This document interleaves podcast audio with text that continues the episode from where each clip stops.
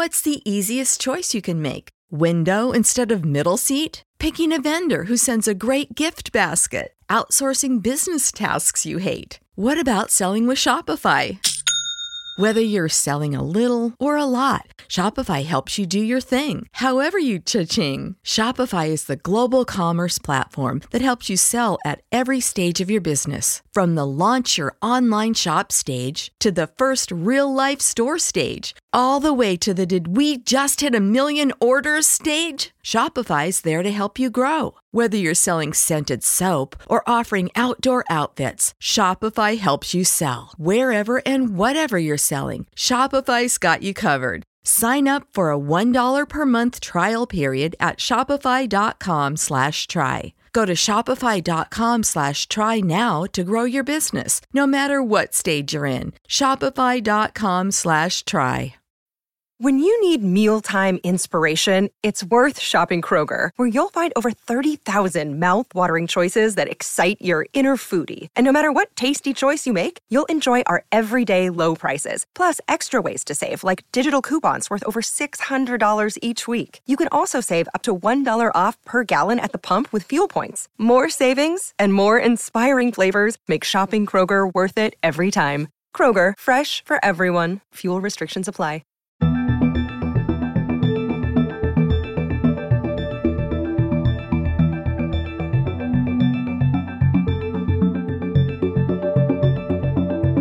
Welcome, everybody, inside the Celtics Life podcast. I'm Mark Allison here with my man, Justin Quinn. And since our last pod, a lot has happened in the NBA, uh, particularly uh, things revolving around the Celtics, because I, I, think it was hours after we dropped our last one. Anthony Davis shipped to the Lakers uh, for a, a, pretty hefty ransom. You know, I, I understand having to, you know, obviously the, the Pelicans were going to get as much as they could for him you know, it's very similar to what we saw around the trade deadline, at least players wise. I mean, there's some more picks thrown in there, some pick swaps. Last time we saw this many first round picks and pick swaps in a deal, things didn't go so well for the team that traded them. And we, we would know that firsthand from being on the uh, winning side of that deal, I would say. But certainly, I mean, I can understand the Lakers throwing everything at it. You've, yeah, I mean, you got LeBron. Your, your, your window there is only if what a few years tops.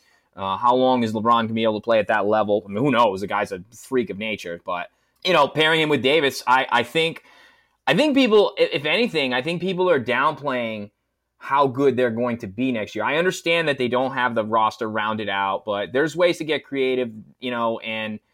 I mean, you're going to be getting some guys coming there on on short money, trying to win a title. Um, some aging vets. I I really think um, this puts them, if not in front, especially with the injuries in Golden State, like right at the top of the list of teams that could win it next year. I disagree, but I will I will concede that there's a pretty good chance that if they learned their lessons with last time uh, Rob Pelinka and or Magic Johnson built a roster, uh, that they could conceivably field a roster with enough capable players uh, to conceivably threaten for a title in a weekend West. But much like the trade, I think we really have to wait and see before we, we pass any kind of judgment. Uh, similar to Toronto, I don't think they had too much of a choice in making that deal. Uh, it was either it was either that or basically dealing LeBron James someplace else because uh, they they really couldn't afford to just blow off an entire other year of his prime, um, or what's left of it anyway the the deal itself, like you said, the players are fine. I don't I don't have any problem with the players. I don't even have a problem with the picks, but those pick swaps they could end up being absolutely brutal if if things go wrong, and they could very easily, particularly if they don't build this roster right, uh, or an injury happens to anyone of consequence, really. Um, they could be in a lot of trouble really, really fast and could find themselves without control of the draft picks for more than a half decade, which is you know, a big, big risk to take. Uh, they don't really care too much being the Los Angeles Lakers. They think that the mystique will get them what they need. And, you know, as much as I wrote it off, uh, it seems like it's still kind of working at least through Rich Paul. So even though they may have gotten a lot of things wrong, they got at least one important thing right with the Anthony Davis trade. Uh, we'll see if it is truly right, but it was the thing that needed to happen for them at the moment. So now we're sitting in a situation where they were poised to add a third star, uh, but Rob Pelinka somehow managed to fuck that up uh, again. they're off. They're off to a roaring start on this roster building.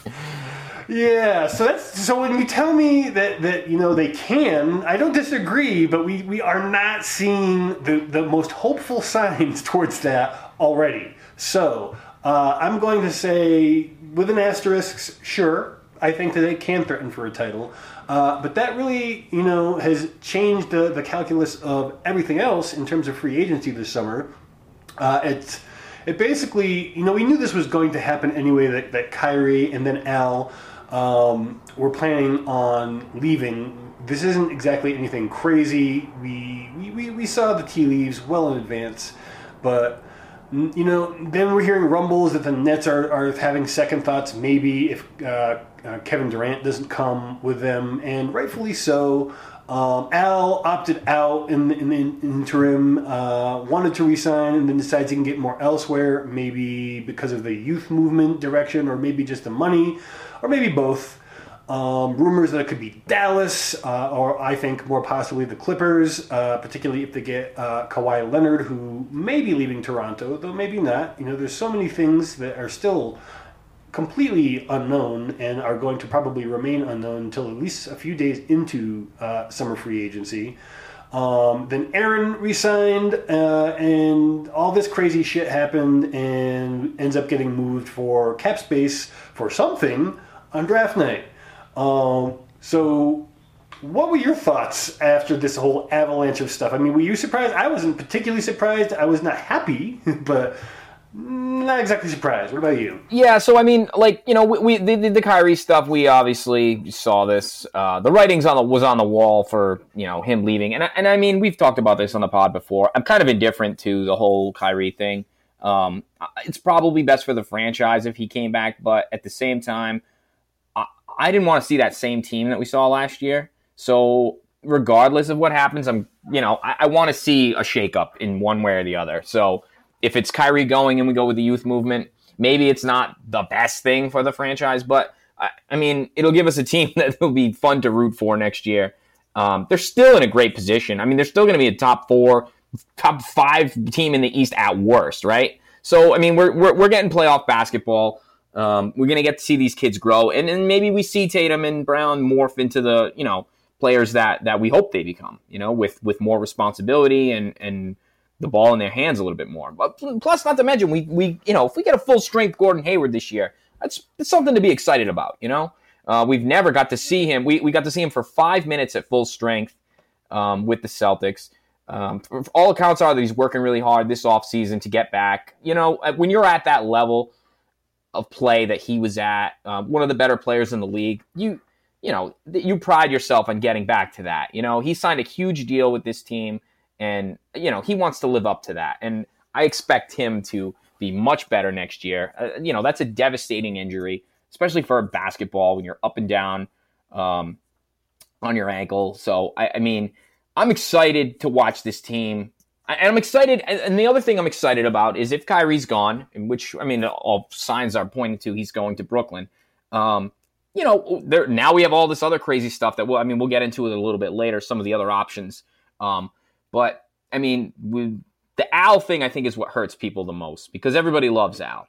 And I think of all the things that happened over this past stretch, even missing out on Davis and I mean Kyrie, that's you know, Al. Everybody here loves Al. I mean, um, and we it, understand it. We understand. I, I do. It, I do. It hurts. Yeah, and but Al's getting a little longer in the tooth, right? So he, I, I don't blame him for you know seeing the situation. All right, Kyrie's going to jettison.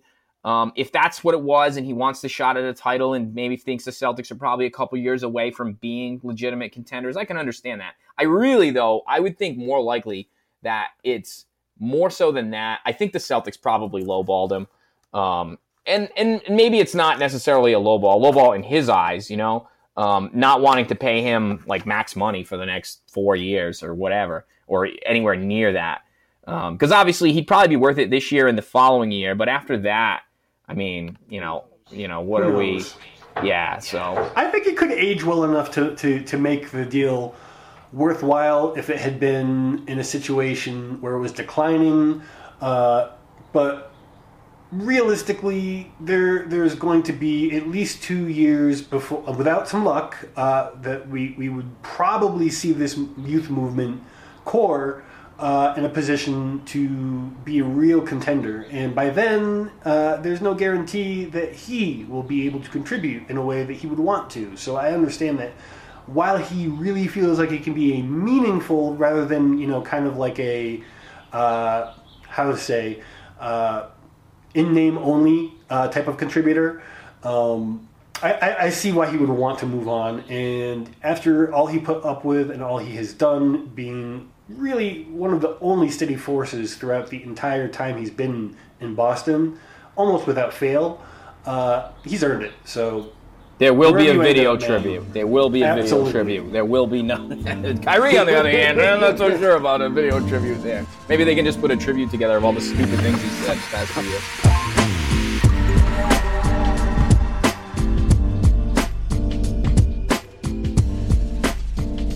So, uh, so now we're, we're in the realm of the uncertain here. We don't know what's going to happen. I mean, we could end up with those guys back. I mean, somehow. But one thing we do know, we do know for sure the players that were drafted by the Celtics last week. They got a lot more new players than any of us had ever imagined we were going to get. Uh, some interesting picks. I really like some of the picks.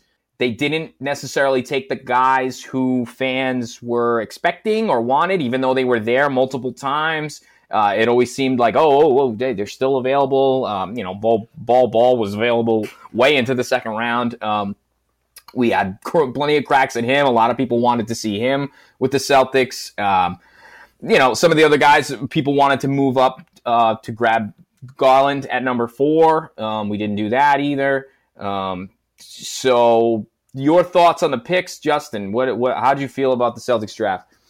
After thinking it over, letting it soak in, uh, I feel better. Uh, the fact that Tommy likes uh, Romeo Langford so much has made me a lot more at peace with that selection.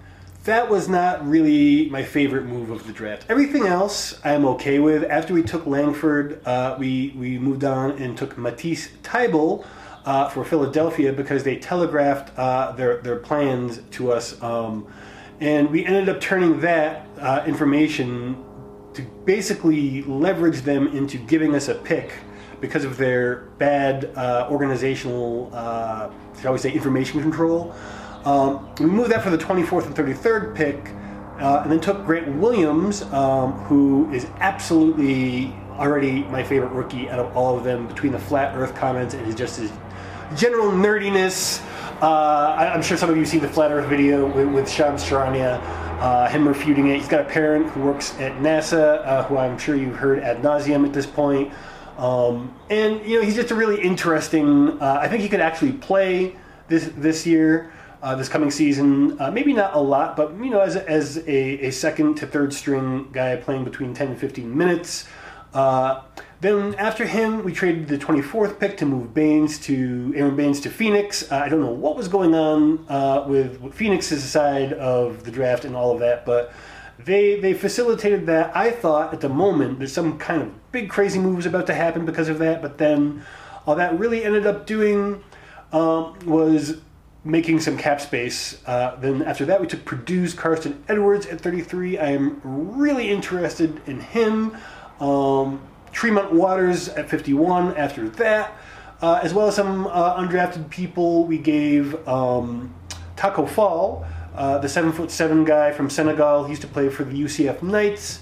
A, an Exhibit 10 contract, which uh, lets you join the G League basically after a period of time, um, or excuse me, lets you convert to a two way after a period of time in the G League. Um, so he's an interesting uh, prospect that Danny managed to snag without adding anything to the cap.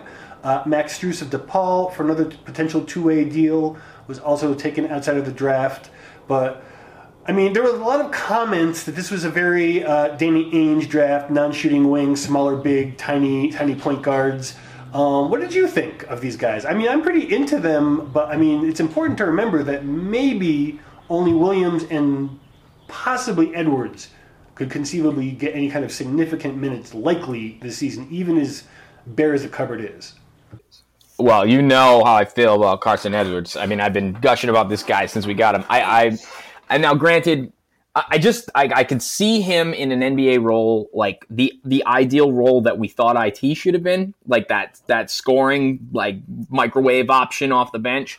And we've seen Stevens have success with guys like that in you know smaller point guards. Maybe they're a defensive liability, but yet our defense is still you know overall um no you know a force to be reckoned with. Even you know obviously maybe it drops when this player's on the floor, but to to manage like I don't know, seeing what IT was able to do here, he hasn't been able to do that anywhere else. Granted, it's been injuries after the Celtics, but I think that Stevens has a way of getting these guys going. This guy can shoot the lights out.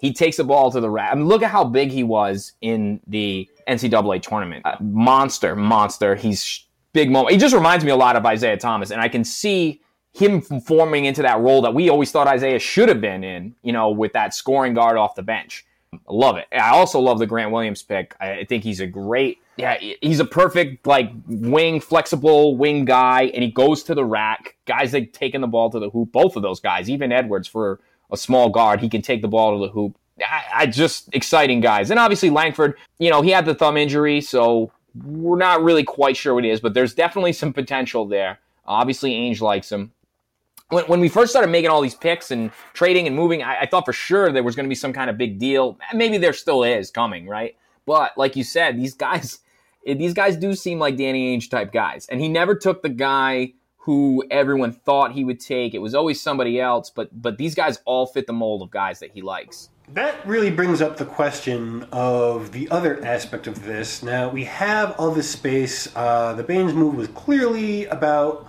clearing cap as much as it was about making Baynes happy. I mean, the man wanted to play for a playoff team and then kind of got stuck on it. Maybe he knew the whole time, maybe not. It's a great way to throw him some money for being patient. Uh, at the very least, if he ends up getting bought out, which I would hope, though who the hell knows with the Phoenix Suns organization being the outstanding franchise that they have been in recent years. But now we have uh, in the neighborhood of $26 million worth of cap we can get to uh, 35 million or even higher, depending on what they are willing to do. But what are we doing with all this? What, what, what is what do you think is the idea here? I mean, we have we have some rumors coming up uh, in in just the, the last uh, day or so that we are tied to Kemba Walker.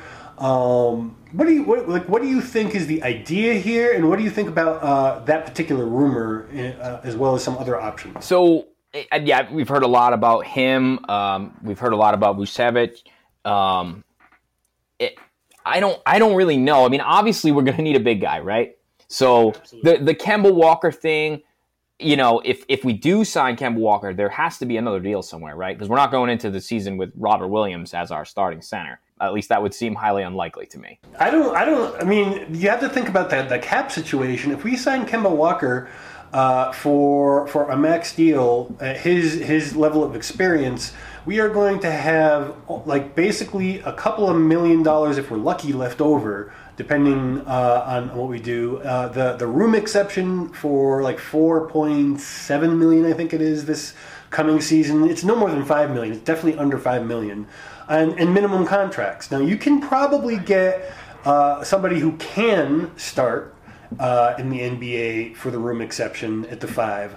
It won't be anybody great, even even with the the free agent market being uh, as saturated as it's likely looking to be. We can get into that in a minute too, um, but building around Kemba will necessitate dealing somebody for something uh, who that would be, uh, I don't even want to try to get into because it's just a point. It'll just start pointless arguments that may never even materialize in the first place. Um, which I mean, I, to me, I mean, maybe that's compelling podcasting to some people, but I don't want to hear arguments about things that are never going to happen. um, and I feel like there's going to be a lot of that, and I really want to try to avoid that in the next couple of weeks, just because what's the point, really? Um, but we can talk about the pluses and minuses uh, of a Kemba Walker to Boston situation. Now, if we could, you know, leverage some some market free free market conditions, um, free market conditions, market conditions to to get some some good bigs on the roster. You know, not great bigs, but serviceable bigs. Uh, with the wings being so crucial to Brad Stevens' style of play, uh, a dynamic point guard like Kemba who can play with or without the ball uh, can probably function pretty seam- seamlessly uh, with Marcus Smart. Um, I think the fit is good. But the problem is the roster. So you're absolutely right. The building the rest Yeah. of the roster, right? Yeah, and and I and I think like like we said, like even when we were talking about Edwards before, Kemba's an ideal guy that Stevens can work with. You know, I mean, this is what you know. We wouldn't be. I've seen a and I've seen a lot of comparisons to um, Kyrie's game. You know, th- their numbers are not far off. Now, I, I you know give Kyrie the edge. I, I but Kemba is not. It, it wouldn't be that much of a drop off from what we had in Kyrie, and m- maybe perhaps a, a different look. But obviously, losing Al is the is the issue here. Because if we were able to slide in Kemba Walker and retain Al Horford, then we I don't think we would have any. We I would be really excited about that, but but we can't. And so that's where we are. And we're not going to be getting like like we were talking about the lakers before with lebron and anthony davis they'll get some veterans to jump on that team for minimum contracts and um, be able to get some guys we're not going to be in that situation because not everybody's going to be jumping over to boston to play for a minimum contract or a room level exception so you know we're we're talking about I think getting the center or a center makes more sense. Um, what's what about Vucevic? Is that what? What's the is that is he obtainable? Vucevic is really hard to read because Orlando may decide they want to throw whatever they can at him, um, and they may price us out of re-signing him. Now they may not. You know, they it's hard for me to read their organization because they are trending upward. They have a good coach. Uh, they are cleaning out the bad contracts that, that, were signed under previous regimes. Uh, they look like they are a team that is trying to go someplace, and it's a heck of a lot easier to you know they, they, they may not have contention aspirations so much as just consistent playoff aspirations. And signing signing the the guy they already have on their roster makes a heck of a lot more sense to them than going out and getting another one. And he like at twenty million a year, sure, I think he would be a great fit because then you can add some other pieces to go with him, a quality point guard. And you know he's young enough that he isn't a bad fit for the age curve of the team now, but you know, I think the defensive concerns are a little bit overwrought with him. He, I think he'll be fine. You know, I think his spacing kind of offsets the fact that he is not the best defensive center in the league, and you can find a defensive center pretty cheap that can help uh, pick up the slack if he's cheap enough. But I don't think he's going to be cheap enough. Similar ideas have been floated with, say, absorbing Steven Adams.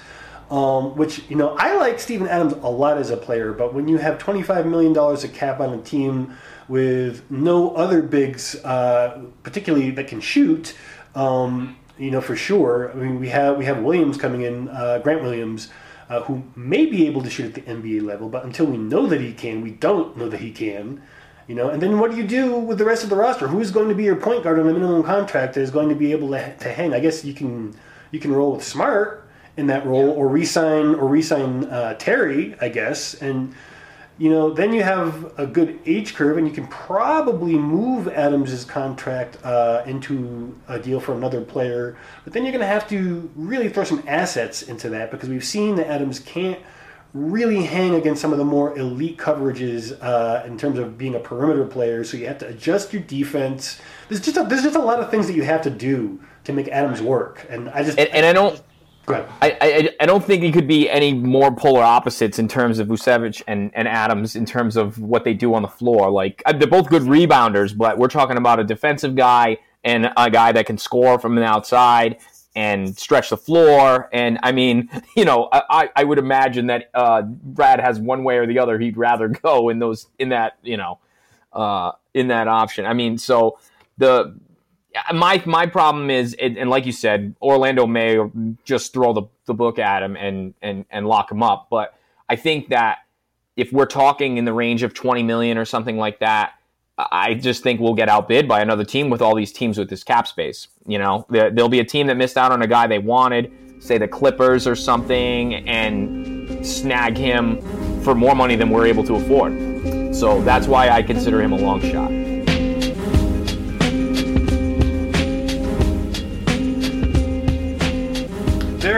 Also the issue of the cap itself, and we might as well discuss it here since, since you brought it up.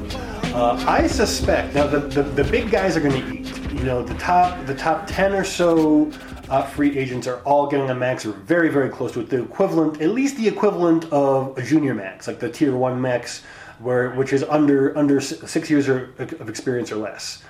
Um, everyone below that, it's going to be really hard to tell exactly who is going to get money and who will not. And there may be a lot of really good value contracts out there uh, that end up happening, you know, short term, you know, two, one, two, maybe three years at most, uh, with, with, player options and whatnot at, at, the end, so players can get back on the market when there is cap space for, for people besides the, the biggest free agents. And I think uh, we need to consider figuring out a way to leverage that. Uh, but before we get into that, let's talk about, you know, without any regard to the cap, uh, there are a number of non-max players out there that Boston could go for, like Vucevic.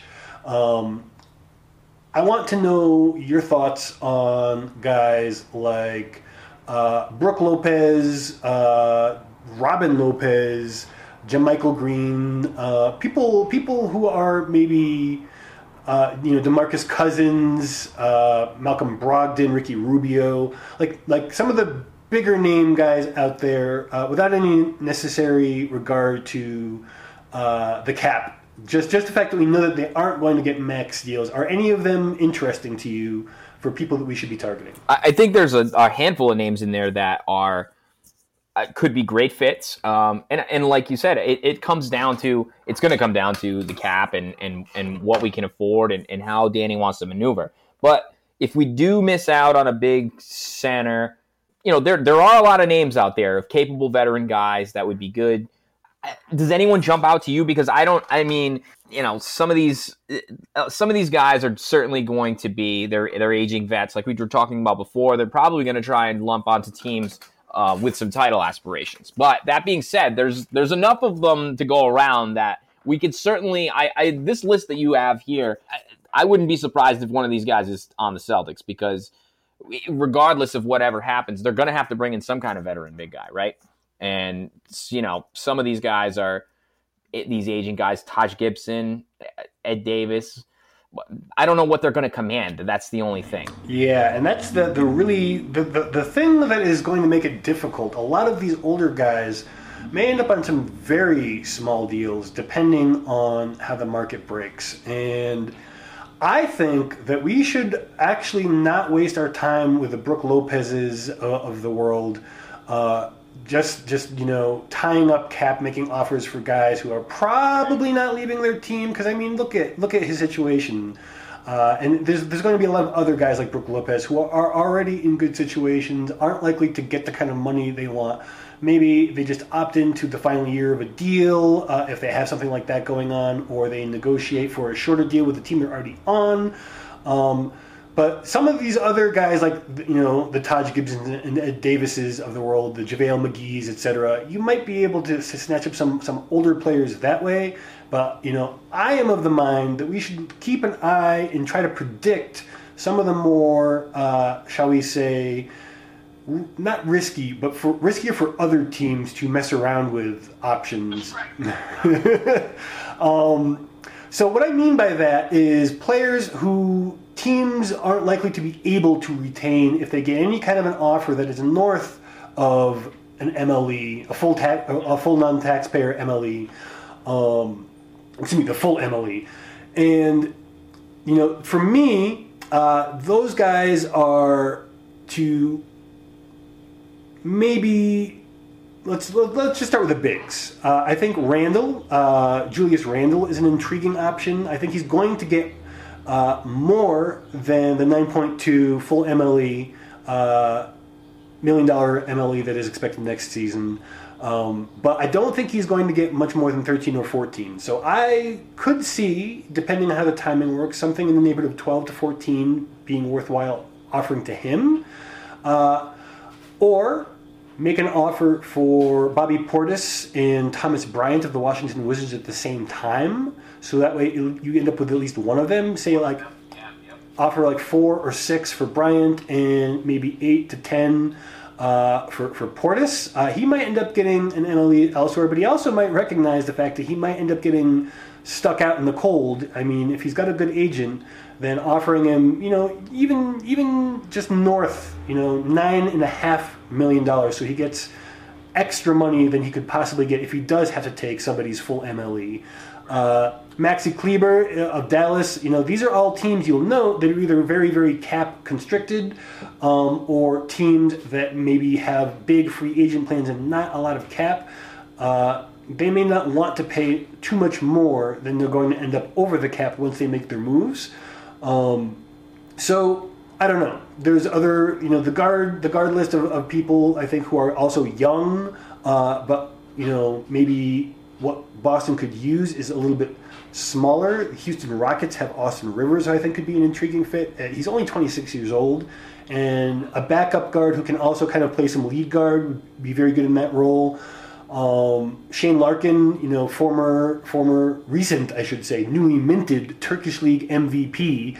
Uh, he looks really ready to come back to the league. He knows the team uh, very, very well, knows the sets, knows a lot of the players. I think he would be a perfect option in that role. And Elfrid Payton, I think, is another interesting guy. I'm not sure that he's going to make sense for the, um, excuse me, another non shooting point guard on the uh, Pelicans roster that, you know, with, with taking Jaxson Hayes in the draft, they have uh, alongside Zion, people who really just can't shoot the ball. So really, they have like what Jrue Holiday and who else can you know? I mean, if they don't re-sign Randle, then they really have nobody at all who can shoot. And Randle's three-pointer is is very recent, just last season. So they probably want another guard who can shoot. Um, and Payton isn't it. So I mean, there's some there's some options out there that we could get very cheaply, and instead of uh, one guy who may or may not end up working out, uh, in the new system that he'll be entering, you get lots of little cracks at maybe you know finding a star in potential, uh, uh, unlikely but possible, and you know more serviceable role players on cheap contracts. That way, when something really shiny comes up, you know, one month, six months, a year from now, you have you have those mid-level contracts. That, that way you don't have to deal Marcus Smart and Jaylen Brown to get the superstar player. Right, right.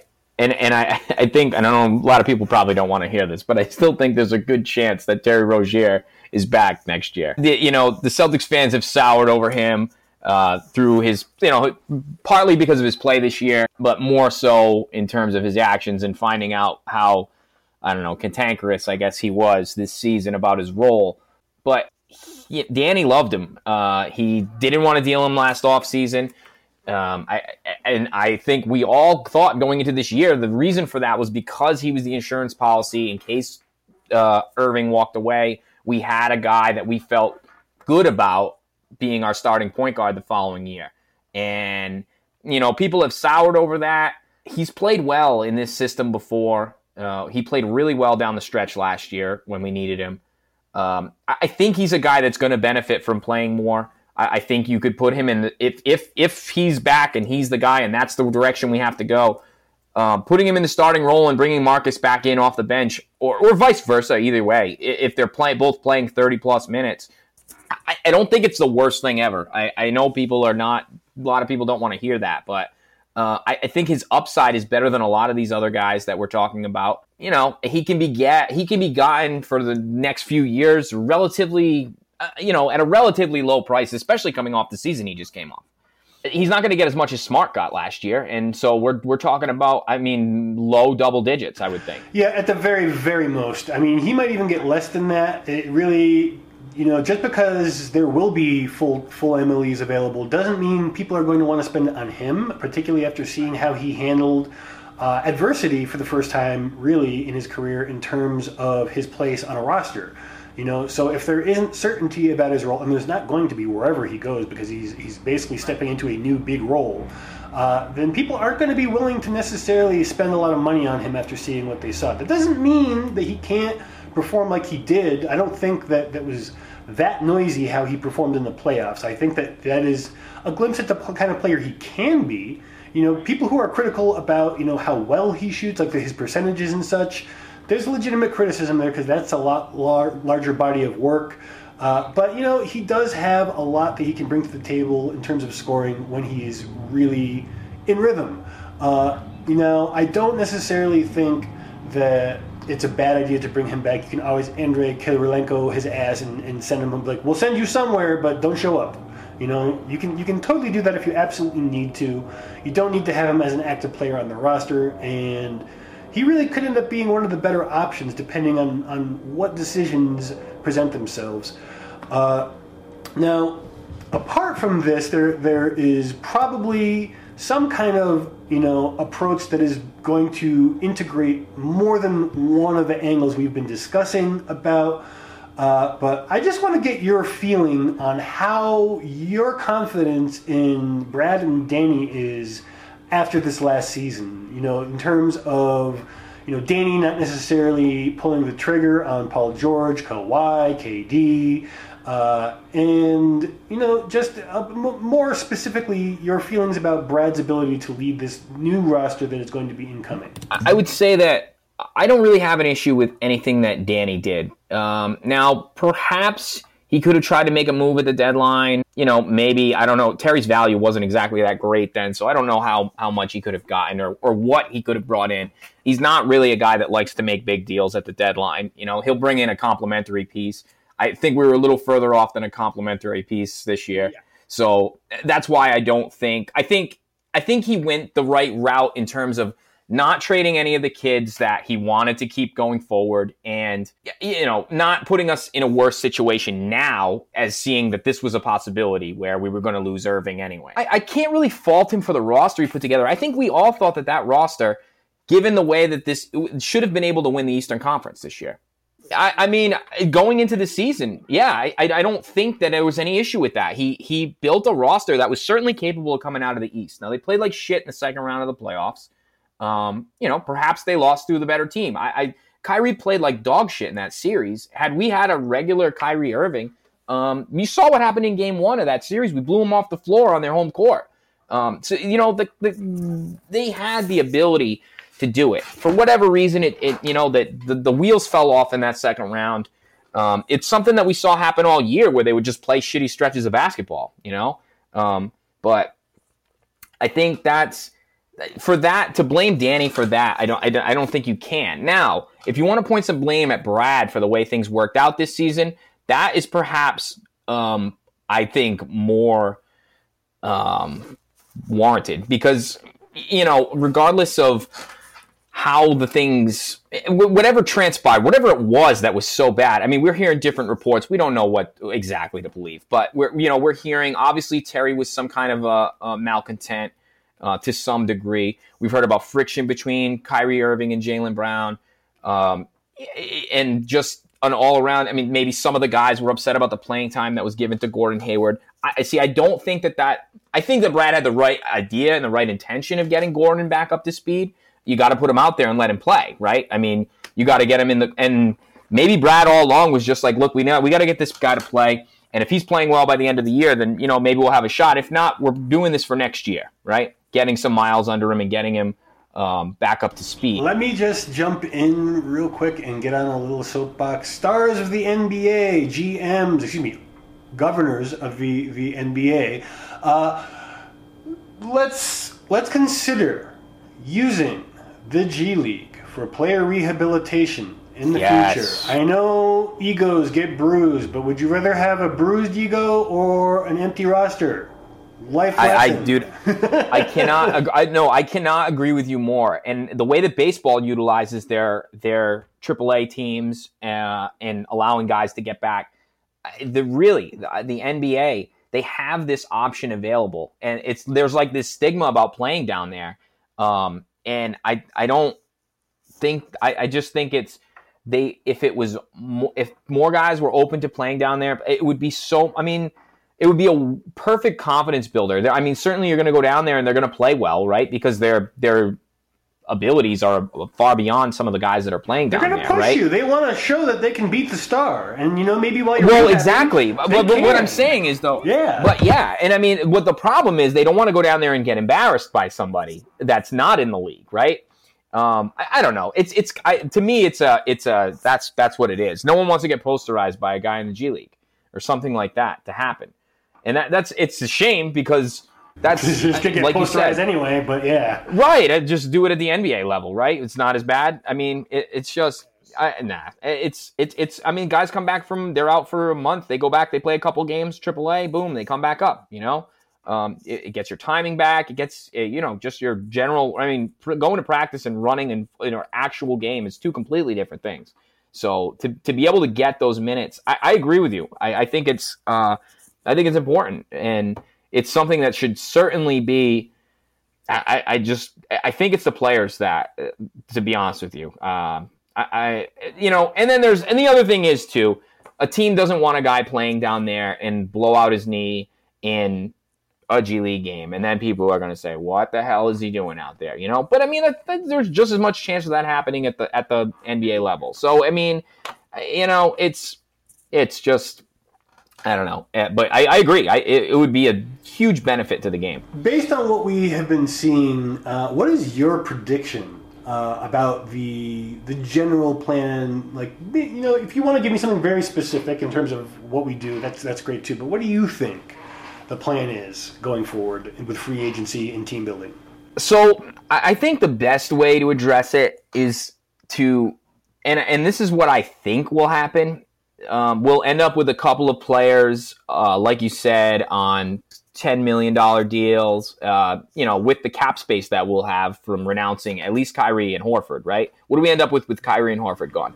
Uh, I think right now we are right about twenty five million. I haven't checked to see if there's been any updates or anything like So that. So all right, so twenty five million, and that's not renouncing Rozier. That's, That's not just renouncing Rozier or or Morris. So Marcus Okay, Morris so is so still so that available. So all right, so then you put yourself in a situation where you can add two players, right? Like two of the, some of the names that we were talking about. Maybe you bring in a Ricky Rubio at point guard. Maybe you can get a Randle too, right? And then you're and you can still you still have the opportunity to bring back Morris and Terry Rozier um, on short deals as well. I mean, maybe Terry's a longer deal and you could still trade him. I don't know, but uh, you know, I think that I think that's the best route to go personally. Um, I think there's, I, th- I still think there's upside with Rozier. Um, you know, Morris, we know can play in the system. He played really well this year for the bulk of the season. Um, you know, and you know, you, you you need a guy like that, a little rabble rouser kind of guy. Um, I think Randle, just say, let's say it's Randle and Rubio. If if those two guys can fit in there, I think uh, two great additions. Um, you know, the loss of Al Horford is going to be huge, but uh, at least we're bringing in guys. They they play a little different, um, but you know, it's.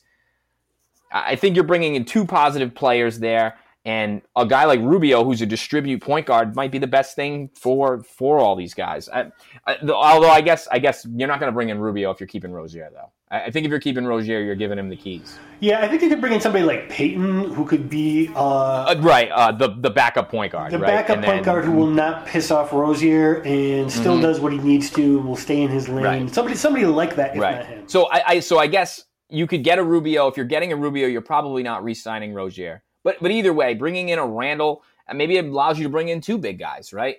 Um, and then keep Rozier. I, I- just think I think Danny's going to go that route because it keeps your options open more. And like you said, having those contracts, those ten million dollar contracts on the books for short term, are perfect for trade opportunities going down the road. And that's what you know he likes to be prepared for.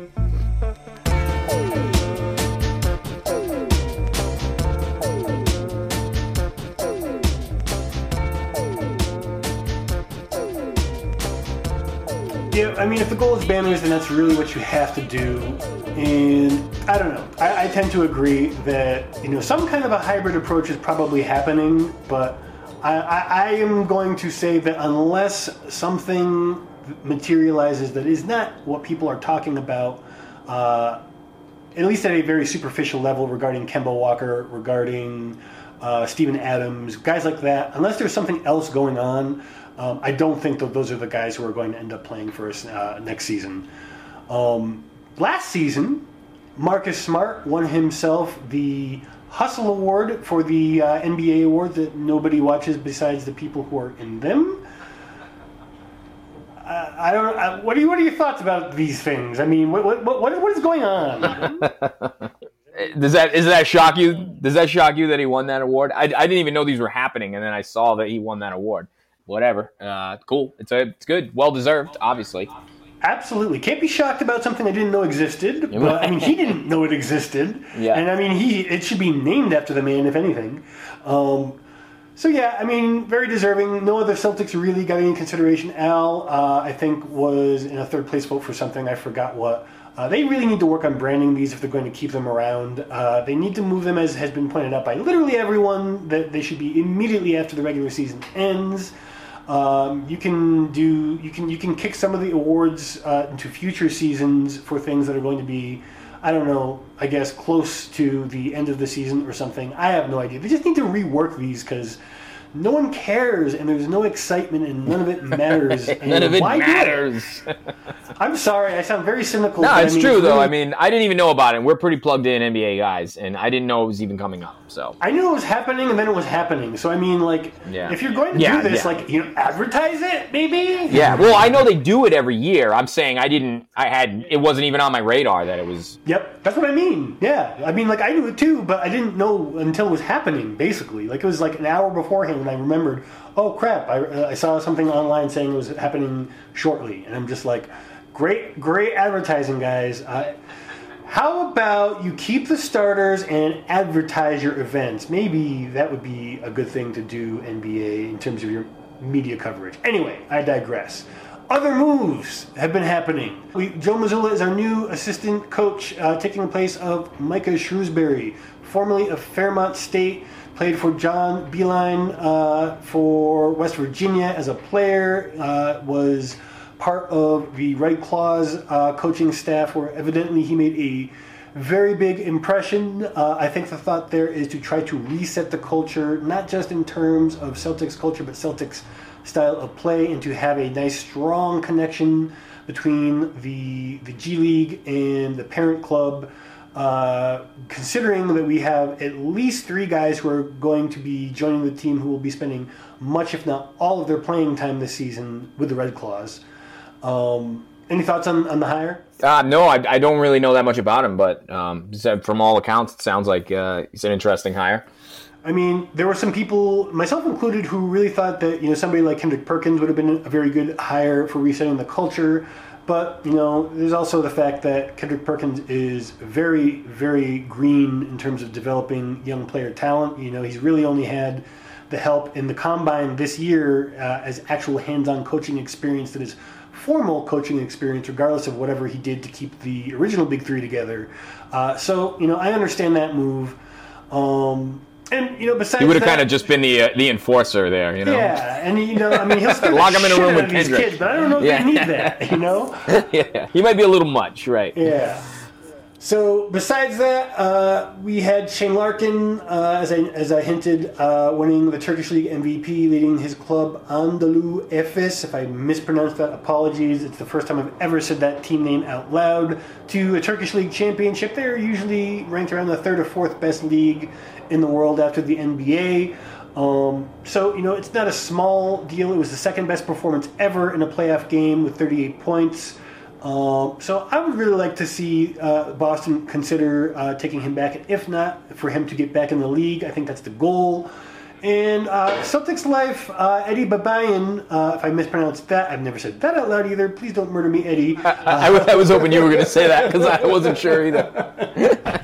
oh, don't kill us, Eddie. We love you. Uh, Eddie wrote a book with Kenny Anderson, a kid's book, The Adventures of Little Ken- Kenny. It's out on Amazon. We'll have him on the pod hopefully next time around so he can talk about how it came to be.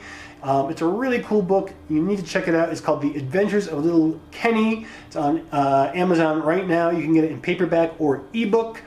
And It's awesome. I read it to my son last night. Really? Great book. Wicked cool. Yes. Wicked cool. So yeah, be on the lookout for Eddie. He's going to come on the show and talk about how he linked up with former Celtic Kenny Anderson.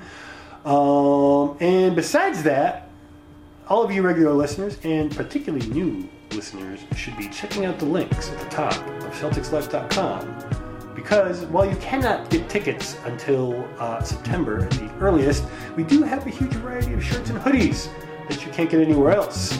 Uh, and of course, we would also appreciate it if you could subscribe uh, on Whooshkaa, iTunes, Google Play, Stitcher, Spotify, Himalaya, and really any podcatcher app that takes RSS feeds, which is how those things run for those of you who do not do not know. Uh, please subscribe.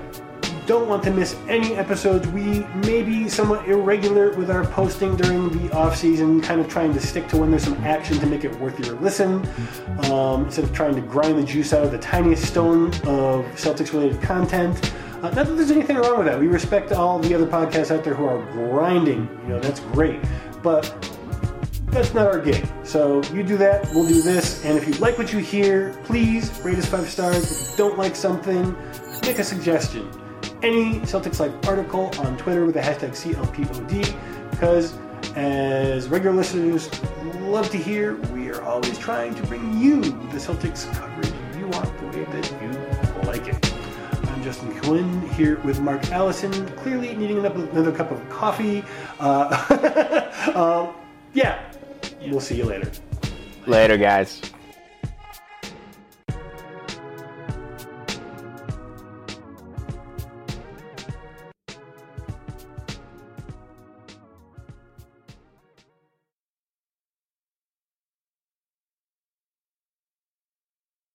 Save big on brunch for mom, all in the Kroger app.